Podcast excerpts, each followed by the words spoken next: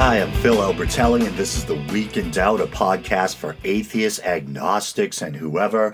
And this is episode 144. Before we get started, I have a number of important shout outs to take care of. All right. First up, I'd like to thank the Mad Humanist from the Mad Humanist podcast for leaving me a very flattering review on iTunes.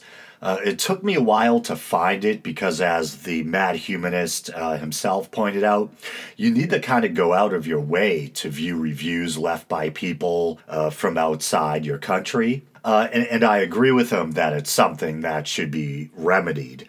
There's a little flag icon at the bottom of the page for the iTunes store or uh, the homepage for your podcast. And if you click on it, it lets you choose basically every other country. and uh, you can see if people from uh, any of those countries have left you uh, reviews. I don't know why they don't just collect them all in uh, one place, both for the sake of the listener and um, the podcaster. But anyway, I'd like to read that review now. And uh, the Mad Humanist gave me five stars. Thank you, my friend and it's entitled Impromptu Riffs on Atheism and Religion. And this was back on December 2014. Oh my God. So sorry, man. And he kept trying to give me little hints. He'd prod me a little. He'd say, Do you know there's a little icon button at the bottom of your page with uh, your country's flag in it? And if you click on it, you can see uh, other versions of the iTunes store, you know? Uh, and I'm sorry I was thick and it took me a while, but uh, here I am. And uh, here's the uh, review. Phil Albertelli is a friendly guy who manages to talk more or less off the cuff regularly about religion and atheism. It's impressive and well worth a listen. Oh, and he used to be in a rock band, so I got a music riff into my title, okay? Uh, well, thanks, man. I appreciate that. And yeah, I did used to be in a rock band. That we weren't signed or anything like that. I think technically I'm still in the band. Um, it's a band that consists predominantly of my high school buddies, you know, some of my closest friends. And most of my friends have settled down and have kids and stuff. So um, even though they're still my closest friends, we don't get together to practice as much as we used to. But we released a couple of demos and uh, we kind of flirted with. Uh, the big time, so to speak. I think the closest we ever made it to becoming really big was uh, there's a prestigious little club in uh, Cambridge, Mass called the Middle East, and a lot of big uh, name bands play there. Um, a lot of up and coming bands play there. And this was back when the Insane Clown Posse was first getting uh, popular. And somehow the drummer we had at the time, who was a lot more motivated than the rest of us, managed to get us a gig at the Middle East. And I think we did end up actually playing the Middle East either before or after that at some point. But he managed to get us a gig opening for the Insane Clown Posse. And like I said, this is right around when they were taking off, I think. And uh, there was a big New England blizzard, and it ended up getting snowed out and was never rescheduled. I think somewhere we still have the tickets where our band name and uh, Insane Clown Posses are together or whatever. The name of our band was Palace of Wisdom. That was basically my idea because I'm such a huge Doors freak and I also like the poetry of William Blake and um, the writing of Aldous Huxley, etc. That I knew that the name of the Doors came from uh, Huxley's borrowing of the Blake quote: "If the doors of perception were cleansed, men would see things as they truly are, infinite." And of course, there's another famous Blake uh, quote. I think it's from. I'm trying to think if it's called "The Marriage of Heaven and Hell" or I forget the name of which exact uh, Blake book it's from, but there's the famous quote, The road of excess leads to the palace of wisdom, and that's where I got the idea for the band name. And there might be one or two other palace of wisdoms out there. and I think one of this is mean to say, but one of them's kind of goofy looking. So I'm like, I hope no one sees these guys and thinks it's us. I think we actually have a Facebook page for our band. Some of the music might be uploaded there. I haven't uh, I haven't been on it in ages. Uh, but anyway, at some point in time, you know, I'm slowly getting some of these kind of pipe dreams out of the way, making them realities. Like I recently finally lived up to my word and made that little uh, audio doc that I'm selling on iTunes.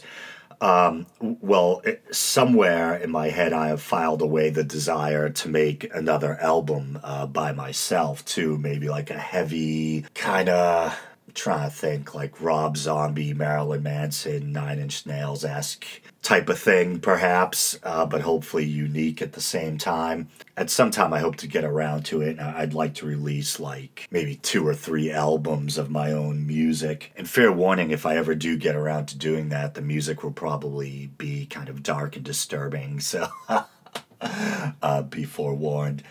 Um, and uh, next up, I'd like to thank the one and only Heresy for becoming a supporter through uh, patreon.com. And this is another thank you that's long overdue. And it's funny, she has a couple of online aliases. And I think when I first became online friends with Heresy, I explained why she doesn't use her name because of her occupation and because of the kind of strong religious mindset in the area where she's from she doesn't want people to know she's a uh, a non-believer. Um, so she uses these uh, aliases. So it's funny because I feel like I'm really getting to know her, and we've been uh, corresponding with one another since 2014. And and then it's kind of funny. I still don't know her name, but I, I guess that doesn't matter you know, I still feel like we have a, a connection, and uh, I'd say we're we're online friends even. Um, yeah, so anyway, she's been supporting the show on Patreon for months now, and I recently just found out. She told me uh, recently not to give up on Patreon, which I basically had just about. Uh, for two reasons. One, because I wasn't getting any patrons, and secondly, uh, because I find their kind of site or setup, as te- tech savvy as I am, kind of confusing, but I'm starting to learn my way around it. And I think John Haas, I think it was, uh, is, is, one of the, the people I talk to a lot on the uh, Week in Doubt Facebook page. It was either John Haas or Russ Ray was thinking of also becoming a Patreon supporter, but they couldn't find me on there. So I forget, you either have to search for The Week in Doubt or search for Phil Albertelli. If I wasn't so lazy, I'd look it up right now and give you the actual address. Yeah, so once again, I'd like to thank Heresy not only for the uh, monetary support, uh, but also for the moral support. All right. And uh, lastly but not least, I'd like to thank Mike Price once again for donating to the show via PayPal. I sent Mike a uh, thank you email, and he sent me a very nice reply letting me know he's been listening to the show for roughly a, a year or more now. And it's funny, I think that was in response to the neurotic scenario I kind of conjured up in my head. I, it seemed like Mike donated to the show right around the time I released the um, How to Insult an Atheist episode, and I imagine him listening and be like, oh, wow, this guy's really a staunch atheist. Then tuning in the next week and you hear the. Uh, the audio documentary about the history of St. Patrick. But no, he's he's been listening to this show for a while, uh, about a year. Okay, and another quick word about Patreon. Upon finding out that Heresy uh, had been supporting the show, I decided to create what Patreon calls a reward. It's kind of like a little thank you gift for your supporters. Um, so I put the audio documentary I just mentioned, A Brief History of St. Patrick, on there, complete with the official artwork. So if you pledge as little as 99 cents a month, uh, I believe you can quit at any time. Uh, that gives you, I guess they call it like tier one, quote unquote, access. And you can download that audio documentary, which is also available through Podbean and uh, through iTunes. And speaking of uh, getting that audio documentary, if you want to support the show that way through Podbean, I think I did successfully manage to take the little bit of HTML code and uh, stick it in a little uh, text widget on Podbean, and it now shows up as a button that will allow you to buy the documentary. So I think now if you go to the Week in Doubt Podbean page, below the PayPal donation uh, widget. There should now be a widget which will allow you to buy that audio documentary for 99 cents, which you can also get on iTunes for a uh, dollar 99. That's the the lowest I could price it on iTunes due to the length of the track. It's over uh, 15 minutes long.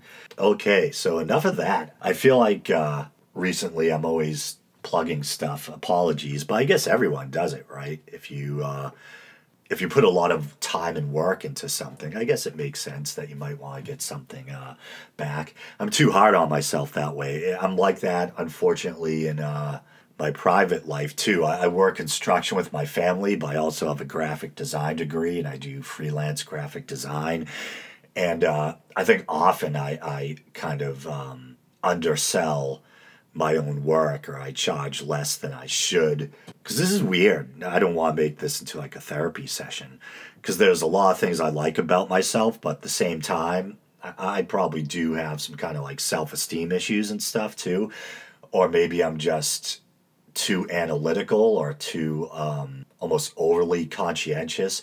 And I'm like, oh, it, it, didn't take me long to create this art. Uh, even though another artist would probably sell it for hundreds, I shouldn't do that. Oh, okay, you know. I'm like, what am I doing to myself? Uh, but anyway, um, I should probably get to the bottom of that someday. I don't think there's really any Darwinian advantage to uh, underselling yourself. But so I go on. Um, let me see any corrections or mea culpas to get out of the way. Oh, yeah, I think uh, a couple of episodes back, I may have wrongly referred to Gordon Klingenschmitt as an army chaplain. Technically, he's a former naval chaplain. Uh, not that he deserves the correction. He's um, a conservative Christian fundamentalist politician that I've uh, criticized a couple of times previously on the show. Here's a brief rundown of, of some of his offenses, shall we say, uh, via Wikipedia during a 2012 appearance on the David Pakman show. I like David Pakman. Okay. Klingenschmitt debated Jonathan Phelps of the anti gay Westboro Baptist Church. The interview drew media coverage as a result of both Klingenschmitt and Westboro being known as anti gay, but not agreeing on any of the reasons why being gay is a bad thing. Klingenschmitt is also known for his efforts to shut down the YouTube channel of one of his most vocal critics, Right Wing Watch, which used video clips of his statements. Oh, yeah, you can find Klingenschmitt on YouTube. I don't know why I'm plugging that guy. Probably just because his kind of bigotry and lunacy automatically becomes so apparent in his uh, videos. If you want to check those out, out of morbid curiosity to see how bad the guy is. And while you're there, check out uh, some of the Week in Doubts videos. Um, I like how I'm referring to my podcast in the third person or whatever. But uh, in 2012, Michael L. Weinstein sued Klingenschmitt for issuing an imprecatory prayer that he equated to a fatwa. The suit was dismissed by the judge, who stated that Weinstein failed to connect the prayer to any subsequent threats or actions against him. In 2014, Klingenschmitt said Colorado Representative Jared Polis, who is gay, wanted to execute Christians. Both political parties in Colorado have disavowed Klingenschmitt. Klingenschmitt has also compared President Barack Obama to a demon and claims that Obamacare can cause cancer. I think I actually covered that uh, demon story way back. Uh, and, and no, he's not being hyperbolic or speaking uh, metaphorically. I think he literally accused President Barack Obama of being uh, demon possessed. In March 2015, in response to an assault where a woman from Longmont, Colorado, had her 34 week old fetus cut out of her womb, claimed that the incident was the result of the quote unquote curse of God for abortion. Fellow Republicans denounced Klingenschmitt's comments. As a result, Klingenschmitt was removed from the Health, Insurance, and Environment Committee, and he suspended his television ministry for six weeks. And that's a story that I was referencing when I misspoke about uh, the branch of the military he had been in. But it's good to see that even fellow Republicans uh, denounced him for that. That was just insane. And not only is it absurd and nonsensical that a woman who had her fetus cut from her womb uh, was somehow punishment from God, but it was also extremely insensitive to the victim. And he's it, whether he was aware of it or not. What it seems to what it seems like to me is that he was using this woman's tragedy um, to further his religious agenda, which is abhorrent. Okay, on to the next correction. I think there may have been a kind of sloppy editing mistake last week. I'd been uh, making a kind of self deprecating joke about how I used to mispronounce the name of a mathematician and philosopher, Rene Descartes, and I awkwardly repeat myself. I think I got distracted in the middle of a thought, so I came back and repeated myself and left both instances in. Um, just an editing oversight. And there I am being probably too hard on myself again. Probably didn't even need to mention that. But anyway, uh, in case anyone noticed it. Okay, so what am I going to talk about today? Well, this first thing shouldn't take long. It's just me musing on a personal anecdote. So I recently started compiling a playlist of old History Channel slash Discovery Channel slash BBC type documentaries I've discovered on YouTube. Um, and actually, if you go to the Week Out YouTube channel, I think most of my playlists are public. If you want to, uh, I think there's a playlist called History Docs. Uh, if you want to check out some of the stuff I've been uh, watching recently, uh, one of them was entitled "Flesh and Blood: Decoding Christianity," and that's kind of a spooky title, but it was actually a really thoughtful um, documentary on kind of gory or bloody iconography throughout the history of Christianity and why Christians do seem to focus on, on some of this um, bloody death imagery, I guess. And I think it was hosted by this um, by this kind of middle aged Irishman, uh, this kind of charming guy, uh, well spoken with an Irish lilt. I, I forget what his academic credentials were, but it was a, it was a cool little documentary. Or is it an Irish brogue? Can you use lilt as a noun? I think so. Lilt, lilting. Anyway, uh, I, I, noticed uh, it's unbelievable how offended believers will get, even by the most kind of objective and factual documentaries that tackle religious topics. People are getting kind of defensive, saying that Christianity isn't obsessed with death or pain, etc. Uh, and I think it probably depends on what strain of Christianity we're talking about. I think, isn't it in Protestant sects where you don't really see a suffering Christ on a cross, you just basically see the cross. But I know personally from being raised Catholic, it is very commonplace to show a suffering Christ on a uh, on a cross.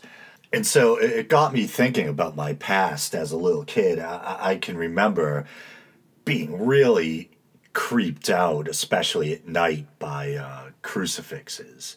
You know, my mother always had religious iconography in her room, kind of like busts of Jesus and the Virgin Mary, a crucifix uh, on the wall, etc. Yeah, so especially at night in a shadowy room, seeing this kind of agonized uh, figure on a cross, it used to really kind of scare me or creep me out. And I don't think it's because I was a little devil boy or anything and had a natural aversion to crucifixes. Uh, I think there's probably two logical reasons why I was kind of put off by gory crucifixes as a kid.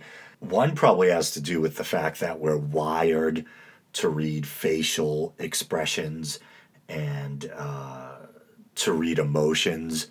So when you see, even though it's not a real person, when you see this kind of bloody effigy and you, you see this pain racked face, I think it's instinctively going to uh, put put you off, especially uh, a small sensitive child. And then I think the other part of it is probably uh, what they call the uncanny valley. And I think I talked about this on the show before. It's kind of a fascinating topic. And I don't know who coined the term uncanny valley, but you hear it used a lot regarding things like Japanese robotics. You know how the Japanese are always trying to create more and more lifelike uh, robots well, supposedly the uncanny valley is this strange place where something looks really close to being a real human, but you still sense that something's off and it's not quite natural. And it kind of instinctually repulses you or creates this feeling of revulsion or discomfort. And you know, and I think it has to. And I gotta give credit where credit was due. I remember Brian Dunning from the Skeptoid podcast discussed the uncanny valley on one episode, and he gave some good examples. Things like mannequins, dolls, clowns. These are all things that look human but not human enough, and there's something unnatural about them, and they can kind of creep us out. And I think uh, there can be a little bit of that with religious iconography too sometimes. And it's probably why in a lot of horror movies we'll see the use of religious iconography. I'm trying to think if it was the first Exorcist or if it might have been the Exorcist 3. But there was like the giant crucifix in the church and it suddenly opens its eyes and you're like, whoa, or uh, the or remember the the original horror movie Carrie, not the not any of the remakes, but the one with Sissy Spacek, and her mother would lock her in the creepy little um, prayer closet with the little religious statues and things. You know, I remember I used to feel guilty as a kid that I got put off by that kind of iconography, but when when I think about it rationally, it, it probably makes sense. We're probably wired to be. Uh, put off by stuff like that. And that reminds me of when I was a kid, I used to have a lot of nightmares about mannequins too. Really freaky. I remember like walking through the shopping mall with my parents as a little kid, and you'd see like the mannequins in the windows, especially the ones without the faces. And I think it, it reminds me too, because I like some, hor- some horror survival video games. I don't know if any of you guys listening have ever played any of the uh, Silent Hill video games and there's a lot of mannequin esque monsters that don't have faces and stuff. And now I'm just getting creeped out talking about it. But anyway, the Uncanny Valley. and on a side note, if, if you guys want to get creeped out, that reminds me of uh, look up Robert the Doll on the internet. Uh, this creepy little doll that's supposed to be haunted that kind of looks like a faceless bear or something. Really weird, beady little eyes. Um, and almost like a weird conical face. and this podcast is going into some weird territory tonight. And one more note on the Uncanny Valley. I know I mentioned its use in the field of Japanese robotics, but I just looked it up, and I guess the concept can be attributed to robotics professor Masahiro Mori. But while I'm speaking of kind of cognitive bias or whatever, I was just mentioning how hostile people can be towards even the most objective and truthful of documentaries having to do with religion. But I think repeatedly on this show, I've kind of beat up a bit on that Ancient Aliens television series and talked about how even I, I have to admit it's kind of a guilty pleasure and it's fun to watch that I think it's irresponsible on behalf of the History Channel to uh, even air that show. Because I remember the documentaries that originally gave birth to the uh, series. The, the documentaries at least had opposing viewpoints, but uh, the Ancient Alien series it's just you're just hearing one viewpoint. You're just hearing from ancient astronaut theory proponents and they're totally let off the leash to spew their crazy theories without being checked from people on the opposing side. And even the narration is sometimes misleading. And we would hope that at least that the uh, narration would be objective or factual. But anyway, uh, so I stumbled across this video called Ancient Aliens Debunked and it's an over three hour long video. You can find it on YouTube. And I believe, and I don't say this pejoratively. Uh, I, I, think it's an amateur video. I mean, man, it's better than my videos. I make amateurish videos. This, you know, it, it's it's an amateur video, but it's still it's really well done. Enough where at first you're kind of like, oh wow, did some big studio put this out? It looks kind of slick, you know. But you can kind of tell after watching for a while that it's probably an independent. Uh, project that someone put together. And I'm kind of jealous of the guy. He has over 4 million views on YouTube for that video alone. Um, so this is, like I said, a three hour long video, and there's probably one or two places where I kind of disagreed with the guy, where I thought that maybe his facts were a little off. But I'd say like 95% of the video was just a great factual rebuttal of the ancient astronaut theory.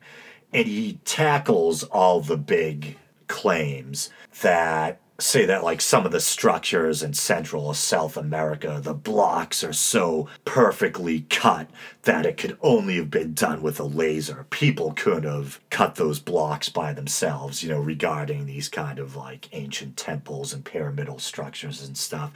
That he would go into painstaking detail about how, given the type of stone it was, how you could use, you know, a combination of sand and certain type of uh, certain types of tools, and explained that relatively easily humans could produce these kind of blocks.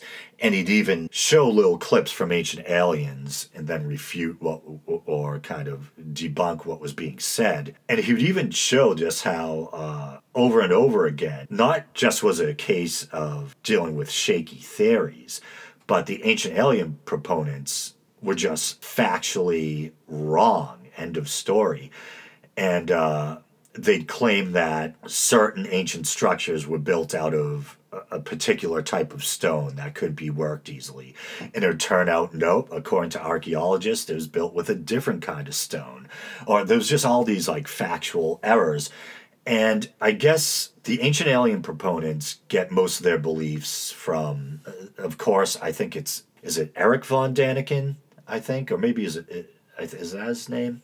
Yeah, it's Eric von Daniken. He wrote uh, a bunch of books on the ancient astronaut uh, theory decades ago. I think one of the big ones was Chariots of the Gods.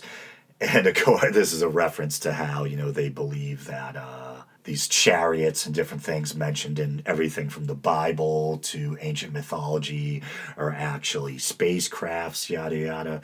But uh, yeah, so I think they, they get a lot of their theories from Eric von Daniken. Then there's another guy, I think his last name is Sitchin or Sitchins or something like that. And he was just pointing out how this Sitchins guy just, in his books, just gets facts completely wrong or seems to just pull facts out of the ether and uh, I said ether instead of something else, uh, trying to be polite here. And he never offers any real academic citations or anything. He'll quote books like the, um, I don't know, it could be ancient Indian texts like the Bhagavad Gita or uh, something like that. And he'll never give you the exact, you know, page number or location in the text uh, to back that uh, to back up what he's saying. And when you actually investigate, a lot of what the guy says is just false. And then there were some other biggies, like um, there's one thing that I already knew about, but I thought he explained it nicely.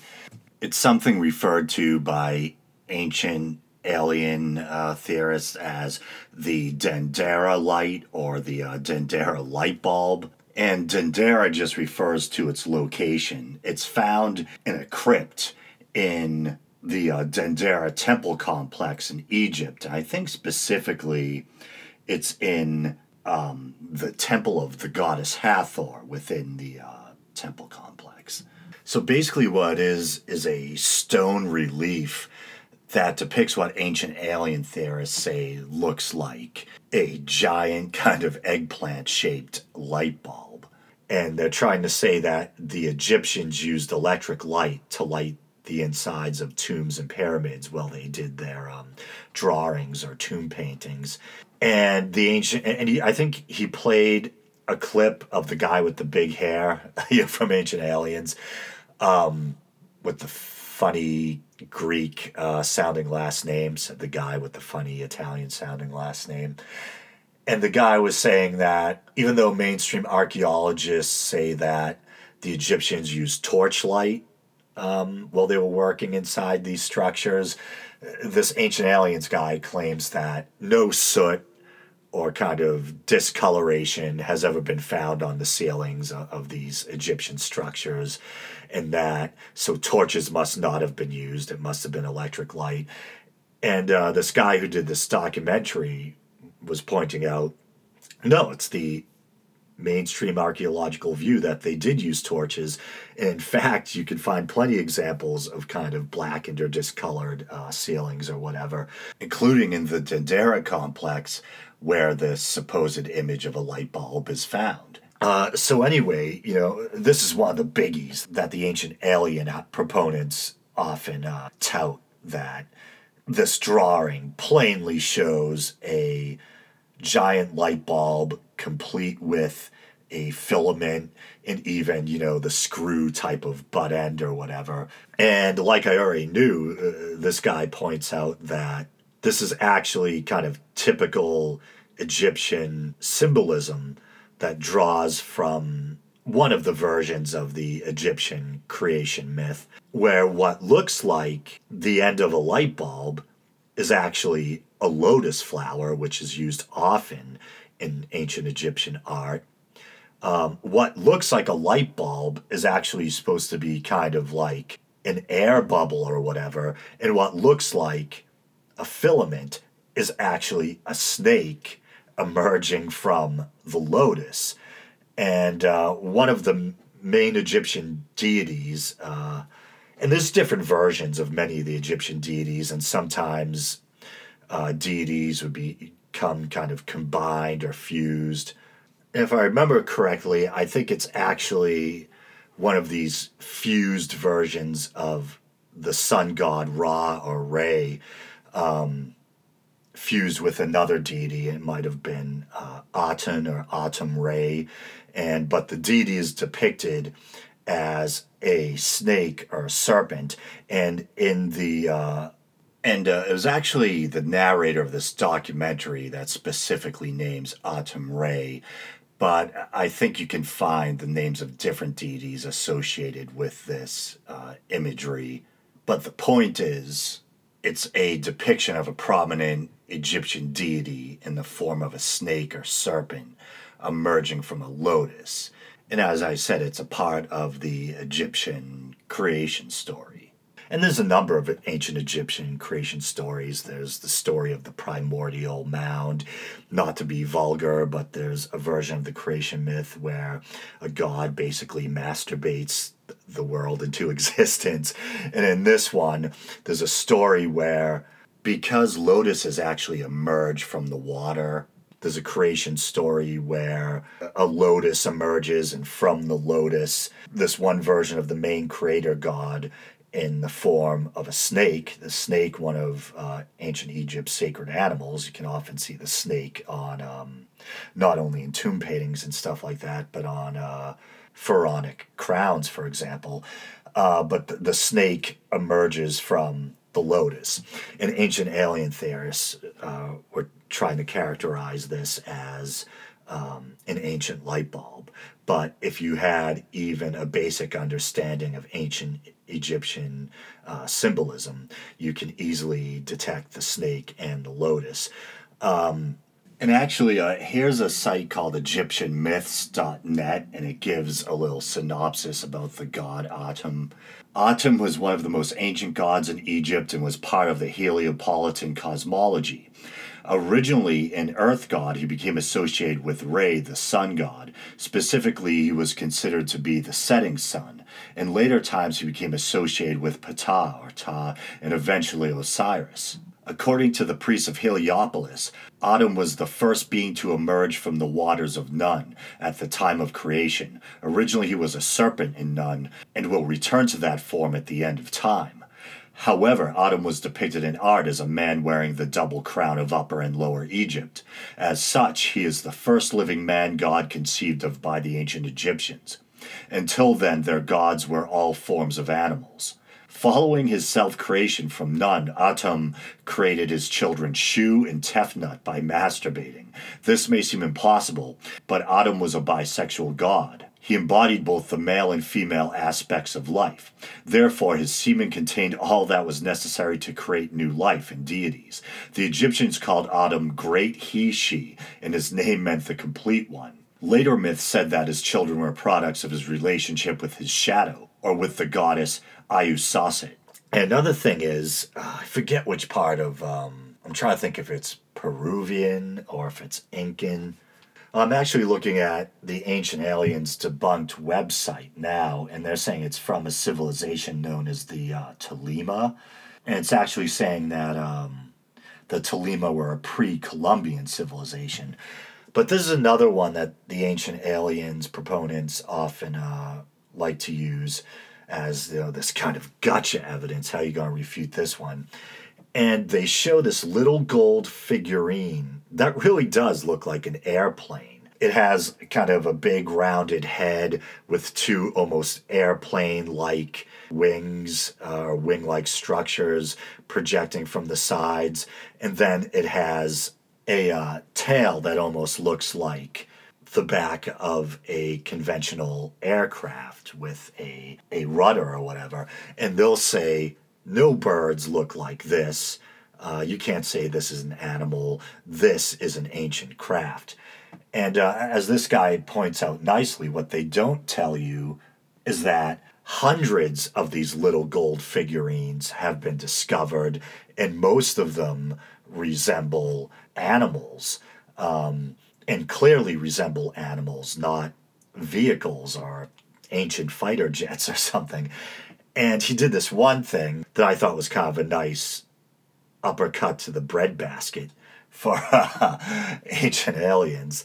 Um, he showed a picture of the supposed little fighter jet figurine next to a picture of a certain type of catfish that comes from that area. And the catfish looks just about identical to the figurine. It's this weird type of species of uh, catfish that itself is almost kind of oddly airplane shaped. It has a large head with two kind of um, triangular, uh, I guess what would we call them, pectoral fins, and then you know has a, a tail that's similar to the tail on the figurine, and the figurine even has these little decorative protrusions on the front of the quote unquote wings, and this catfish has almost these weird little sucker like protrusions that line the front of its fins. So the guy just had all of this great evidence, I thought, rebutting ancient aliens. In the places where I I differed with him were on things like I think in passing he was mentioning uh, various flood narratives from around the world, say the Noah story versus uh, the Epic of Gilgamesh and things like that. And he was saying that he didn't think that the Epic of Gilgamesh influenced the Noah story. He was trying to say that they probably both had a common source, either an actual event or another myth or, you know or, or another version of the tale that they both drew from. And i didn't know how much i agreed with that. I think th- they're probably uh, I, I think that flood narratives probably are what's known as a geomyth meaning that there was probably some kind of real event or events that led people to make up stories about floods I'm not saying that the Noah story is true. I'm not saying that the entire earth was inundated and only a little boat full of people and animals survived, not by any means. But we know that there have been major floods in certain parts of the ancient world and things like that, and uh, even increased water levels as. Uh, the ice age receded, etc. So there very well might have might be some actual natural events that helped inspire these flood narratives. But I think whether it's from articles I read or from watching documentaries, I think there's been a number of times that I've heard mainstream academics say that they believe that ancient Sumerian uh, mythology influenced the religious beliefs of the uh, of the ancient Hebrews. Uh, not just Sumerian, but obviously Canaanite mythology. And we know most likely that monotheism grew out of polytheism. And there's uh, plenty examples in the Bible where the Bible seems to borrow from or be inspired by uh, Canaanite and or um, ancient Mesopotamian religion. So I don't know, am I 100% certain that, say, the biblical authors were ripping off the Epic of Gilgamesh, putting it crudely? No, I'm not 100% certain, but I know that I've heard plenty of academics say that ancient Mesopotamian religion uh, probably influenced um, ancient Judaism. Also, we know that uh, although the stories probably predate the written versions, we know a lot of the Old Testament uh, was written during what they call the Babylonian captivity, when it's thought that the religious beliefs of the Babylonians, who were, as suggested by the term Babylonian captivity, were keeping the um, ancient Israelites captive. Um, and that a lot of their beliefs may have influenced the uh, the authors of the uh, Old Testament. So, could there have been a common source that they were both borrowing from, uh, rather than that the one influenced the other? Maybe. Who knows? I still think these are all man-made belief systems we're dealing with. So, in a sense, it's kind of all academic. But uh, and, and I should say, full disclosure, it's kind of strange because this guy is so articulate and thoughtful and intelligent that it's it's hard to believe it, but he starts out the show saying that he used to believe in this stuff. That that for a while he fully embraced the ancient astronaut uh, hypothesis. And I also got the thought in a couple of fleeting places, and maybe it's just me reading into it, but I got the the feeling that he might be a religious person. Not that there's anything necessarily wrong with that. I'm not saying burn him at the stake or, you know, but uh, I got the feeling that he might be a believer. There was one fleeting point where he phrases something in a way that seems kind of disparaging to atheists and agnostics, and a couple of places where he seems to try to uphold the dignity or the integrity of the biblical accounts of things. Uh, so I, I don't know if he has perhaps a religious agenda.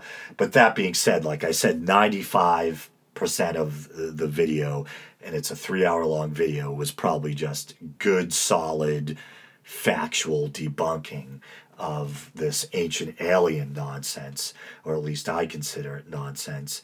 And the reason why I started down this whole uh, path was because I've been talking about cognitive bias and how, even in the face of facts, people still want to cling to their particular worldview, no matter how distorted it might be. And uh, this video has over 37,000 comments. And and at the top of the uh, comments thread, and it got 77 likes, someone who refers to himself as Grammar Nazi 7481 and I think he actually misspelled grammar. Uh, G R A M M E R. I don't know if that was intentional and meant to be ironic or not. And his little uh, profile pic looks like a swastika with a G in it. Don't know if that would be my choice. But uh, anyway, and I'll censor myself a little, a little. He drops an F bomb here. After all this, after like three hours of factual rebuttal, he says, I still believe the ancient alien theory. F this video. This guy doesn't know shit. I left in the second curse word. um, I'm like, really, man? It reminds me of I was watching another video recently. It was just a scholarly documentary on the subject of who wrote the Bible. And it talks about the authorship of the various books of the Bible and how, like, Bart Ehrman likes to say, all we really have is copies of copies, you know. And there was still people going nuts, you know, who were basically outraged, saying that the video was anti-religion and all. And there was some sane individual who said something like, I think, and he dropped an F bomb. I'll censor it once again, uh, censor myself once again. He said, This is why humanity is effed even in the face of fact, people still deny the evidence. And then he says, disgusting. And, and I, I mean, it, it was uh, maybe his language was a little over the top or whatever, or crude, but I'm like, exactly. He summed it up pretty nicely. And it is kind of disturbing and disheartening how people can want to cling to their distorted beliefs so much that they will deny even the strongest evidence. And so this is interesting. And I know I really only spoke on a surface level in passing about uh, the idea that the Hebrew Bible bar- borrows from Sumerian or Mesopotamian mythology, and I probably didn't do a good job of it. And it is a topic I've covered a lot in past episodes. So I'll just read a little bit from a Wikipedia article entitled Pan Babylonism. And it says, uh, Pan Babylonism, that's a tough word, but anyway, is a school of thought within Assyriology and religious studies that considers the Hebrew Bible and Judaism to be directly derived from Mesopotamian, uh, in parentheses, Babylonian mythology. Appearing in the late 19th century, it gained popularity in the early 20th century, advocated notably by Alfred Jeremiah or Jeremias. The ideas presented within its framework still carry importance in mythological studies due to similarities between myths in the comparatively young Bible and much older myths from ancient Mesopotamian mythologies. And further down, it talks about creation myths and uh, it mentions the Enuma Elish, uh, which I've mentioned uh, previously on the show, which is the uh, Mesopota- one of the Mesopotamian creation myths. It says, In the beginning of both myths, the universe is shapeless and there is nothing but water.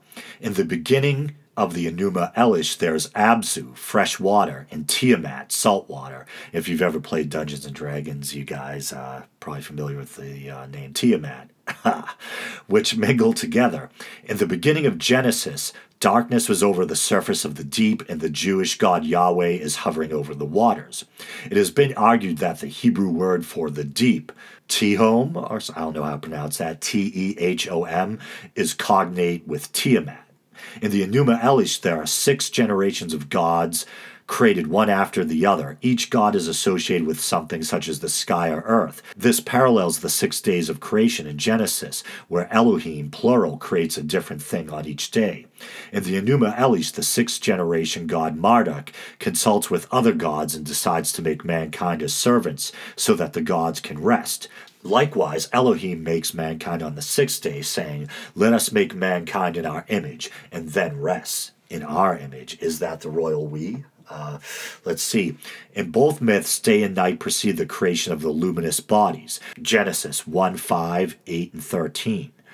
Enuma Elish uh, 138, whose function is to yield light and mark time. This must be from the Enuma Elish. He fashioned stands for the great gods. As for the stars, he set up constellations corresponding to them. He designated the year and marked out its divisions apportioned three stars each to twelve months, when he had made plans of the days of the year.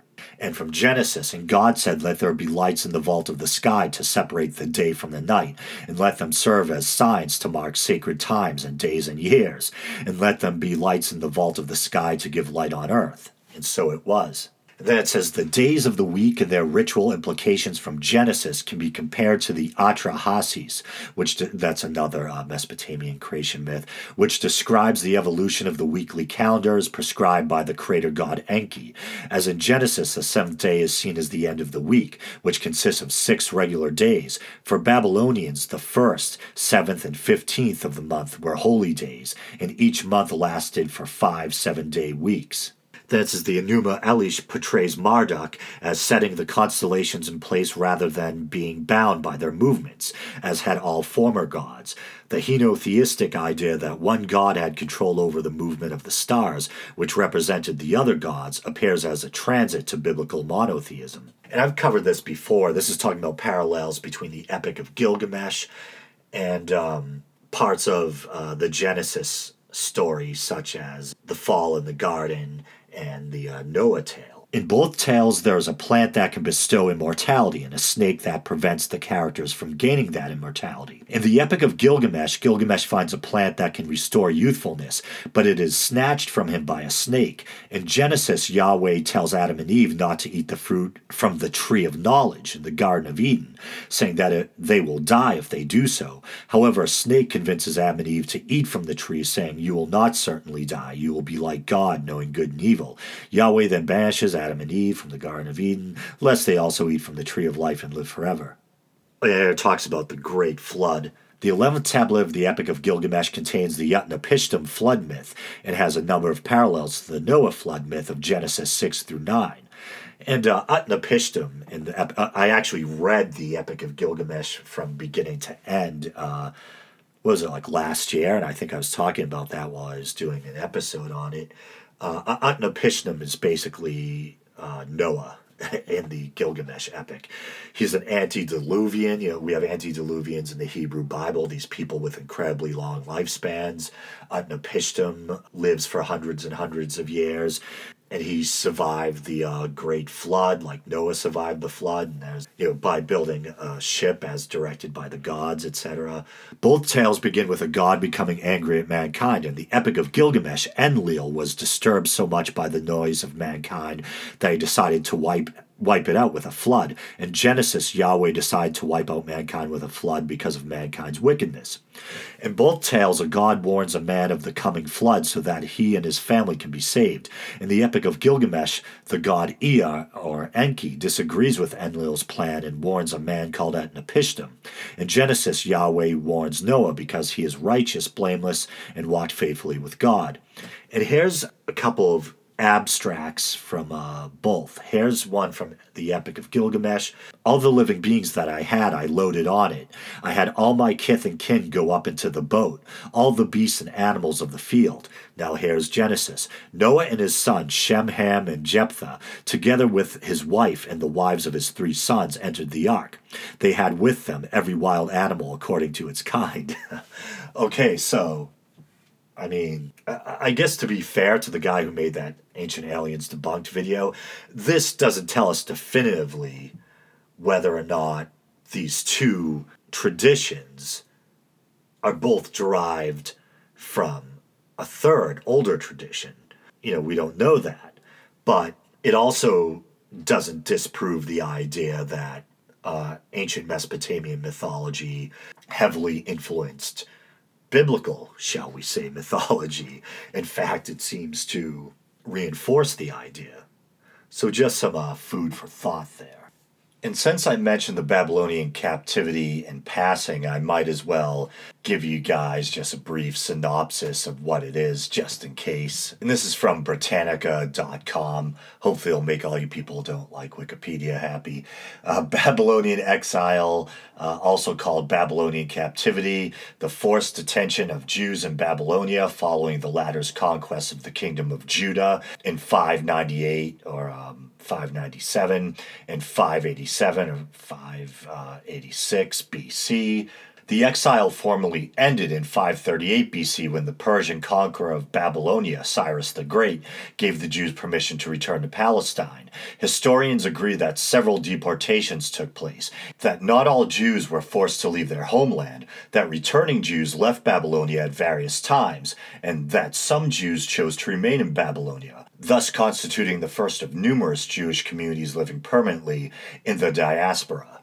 Okay, I might as well do one news story. I don't know how relative this will be, but uh, I was scanning the Huffington Post about a week ago, and it seemed relative at the time, so I bookmarked it. and uh, it's entitled Megyn Kelly Thinks Obama's Comments About Christians Are Doing Real Damage to the Country.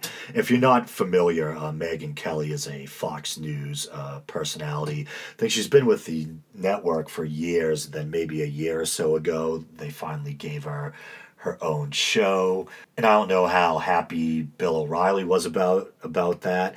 If I remember correctly, she may have been uh, closing in, if not surpassing Bill O'Reilly in the ratings at certain points. Uh, but let's see. Megyn Kelly is not taking President Barack Obama's recent comments about Christianity lightly. During an Easter prayer breakfast on Tuesday, Obama told an audience that he gets concerned when he hears less than loving expressions by Christians. But that's a topic for another day, he continued. Like clockwork, Fox News responded with a bit of a freakout about the damaging effect of his words. And this is by uh, Catherine Taibi, I should say. His remarks come as Christians are increasingly being targeted and I don't know if they're quoting Megyn Kelly here, but says his remarks come as Christians are increasingly being targeted by terrorists worldwide. Okay, Kelly said Tuesday evening, referring to the nearly 150 people killed in a terror attack on a Kenya university last week, and also citing the 21 Egyptians killed at the hands of the Islamic State militant group in February. Tony Perkins, president of the Anti Gay Family Research Council, backed her up, suggesting that Obama's policies are quote unquote fostering an environment where tyrants and terrorists feel free to kill people. Even that was a bit much for Kelly, who took it back a notch and told Perkins that he had gone too far. But she did wonder whether Obama's comments were causing serious harm to the Christian community. This is the Easter prayer breakfast, okay? Like the holiest holiday in Christianity, Easter, she said, blasting Obama for making that the place where he goes off script to criticize Christians. The question is whether those comments do real damage, not just to morale among Christians, but what their president thinks of them, but to the enemy, that they feel he won't stand up for Christians who are under threat. And that must be from uh, Megyn Kelly, too. And there's that weird thing where believers kind of play the victim card, where or Christians do. America is still a predominantly Christian country, and you know, President Barack Obama has made a couple of passing comments within maybe the last half a year where it seems like he's trying to be fair to all faiths. So instead of favoring Christianity, even though supposedly he's a uh, Christian, he, and I don't say that sarcastically, I mean, um, he, he calls himself a Christian. Uh, people on the right, you know, em- embrace that ridiculous idea that he's a secret Muslim, you know, and people on the left will try to say, oh, he's secretly an atheist. He, you know, um, he just pretends to be religious. Uh, who knows what the truth is? Only Barack Obama knows. We can't be inside his his uh, heart or head. Uh, but he he uh, labels himself a Christian, and there's been a couple of times when he's been, uh, recent, like I said, maybe in the last half year, he's been a little critical of Christianity. Nothing bad, and uh, you know when he's I think the last time maybe he brought up things like the Crusades. Well, he's trying to make a point about how you know, it's not just Islam that has a problem with violence, and that even in the past, Christianity has been responsible for some things, uh, like you know the Crusades, the Inquisition, uh, things like that, uh, pogroms, etc. And he caught a lot of flack for that, and now he's catching flack for this. And, all he, he did was say that that he's concerned when he hears quote unquote less than loving expressions by Christians. I don't think there's anything wrong with saying that. Uh, I would expand it to it's troubling when you hear less than loving expressions from humans in general. But yeah, but there is something particularly off putting when you hear kind of hyper religious people say um, less than loving things, though, I think. And the idea that ISIS is killing people, killing Christians, because Obama isn't being staunchly Christian enough. And I don't think it matters how outspokenly Christian Barack Obama is or not. ISIS doesn't like us and they don't like our president. And they don't need an excuse to kill Christians. They don't like Christians. you know, they don't like people who are anything but Muslim. Remember how they treated the Yazidis and even uh, Muslims who don't belong to their particular sect of Islam. And uh, you could probably argue that if President Obama was even more outspokenly supportive of Christianity, that would make them want to kill Christians all the more. I don't think ISIS is standing around saying, you know, Obama doesn't seem to care about the Christians that much. We can probably get away with killing them. We've already been droning uh, under the Obama administration, droning the hell out of the Middle East. Um, we already attacked ISIS thankfully, rightfully, I think, uh, to help save the Yazidis. So, uh, you know, remember when they were trapped atop Mount Sinjar uh, with other uh, religious minorities? Um, so, ISIS already doesn't like us, and they already don't like Christians. I, I don't think Obama's stance on Christianity really matters that much to them. I think this is just another case of uh, remember back during the Bush administration, they would talk about Bush derangement syndrome. Uh, I definitely think there's Obama derangement syndrome.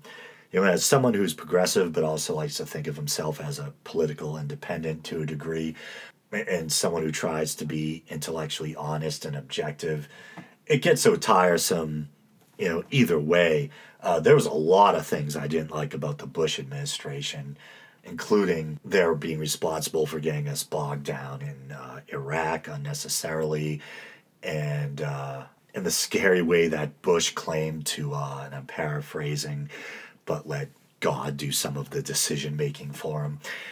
Uh, but it seems like no matter who's in office, you have to listen to at least four, eight years of constant bashing from people in the media on the other side of the political divide. And right now we're at the tail end of eight years of Obama bashing uh, from Fox News.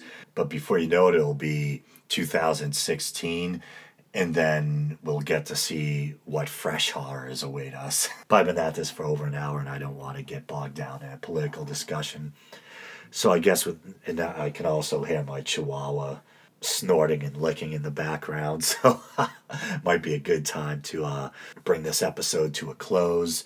Uh, you guys know the drill. You can like the show on Facebook, follow the show on Twitter, uh, rate the show or subscribe through iTunes. Uh, check out the archives on Podbean. You can help out the show through Podbean also um, by making a donation or purchasing the uh, brief history of St. Patrick documentary for uh, audio documentary for 99 cents. Uh, like Heresy, you can support the show through Patreon. And the show is also available on Stitcher too. I sometimes forget to mention that. And with that, uh, thanks for listening, and until next week.